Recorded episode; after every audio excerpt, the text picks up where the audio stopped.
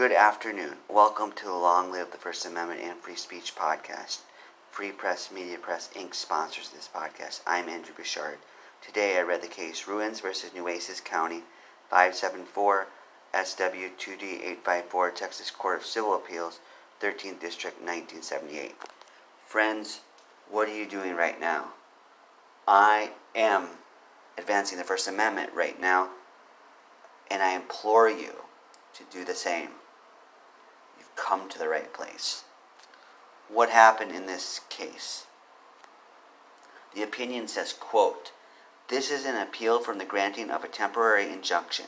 On December 2, 1977, appellee Nueces County, through its county attorney, brought this suit for temporary and permanent injunction against appellant Ramon Ruins, DBA Golf Drive in Theater, to prevent him from displaying obscene films. The action was predicated upon Texas REV CIV statute annotated article 4667 sub 1978 and common law nuisance theory. On December 28, 1977, the District Court of Nueces County heard the application for a temporary injunction. The matter was heard without a jury, and after hearing evidence, the trial court granted the injunction based on Article 467 and common law principles. Ruins appeals." End quote. For those of you who have followed the podcast, you may have noticed most of the trials, about 90% of the trials we cover, are criminal trials. We have covered some civil trials, a small percentage, and this is one example. So what issues did Ramon Ruins have with this injunction? He had three main issues. One was he didn't think they should have accepted the expert witness, a Dr. Joseph Rupp, to determine whether that was valid. In the same line, he says the trial court should have watched the films to determine whether they're obscene. And that's what happens in a lot of these obscenity trials, especially the appeals court. They look at the film themselves to make their decision on whether it's obscene. So the second issue was, instead of the injunction, they could have arrested him instead. I have not seen such an argument made before. We don't deal with too many injunction cases from what I've seen. Still, I haven't seen this argument before. The third issue the defendant brought forth was he considered the injunction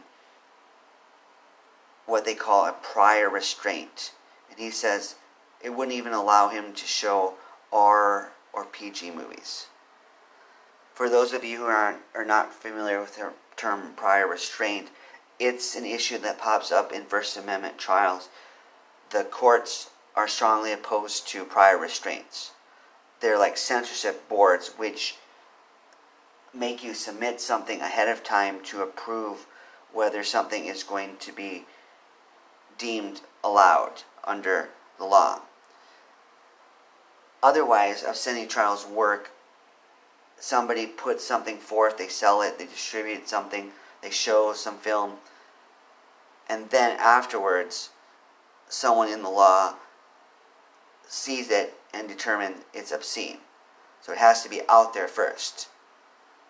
Although we definitely want to change obscenity laws, we don't believe anything should be obscene as long as it's stuff for over 18. We are glad at least we don't have these censorship boards in the United States. Let's take it to the next level and get rid of obscenity laws too.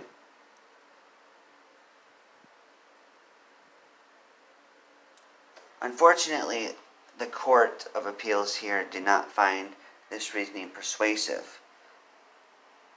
They said, number one, he didn't have any argument made about prior restraint in the prior proceedings.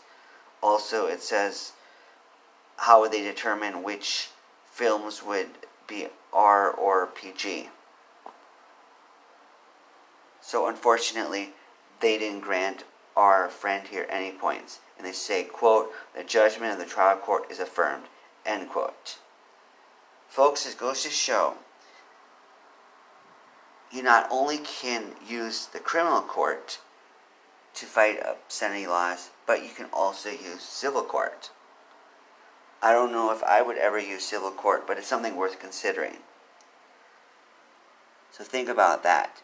When you're placed in a similar situation, maybe this will be the route for you. I don't know Ramon Ruins' life history. Let's give him the benefit of the doubt and assume he did not commit some heinous offense which would disqualify him from First Amendment heaven. Because if he did not, he is headed towards First Amendment heaven if he's still alive. If he's ceased, he's probably already there. So be like that. Emulate this example. How will you advance the First Amendment, freedom of speech, and third parties today? Long live the First Amendment and free speech. Goodbye.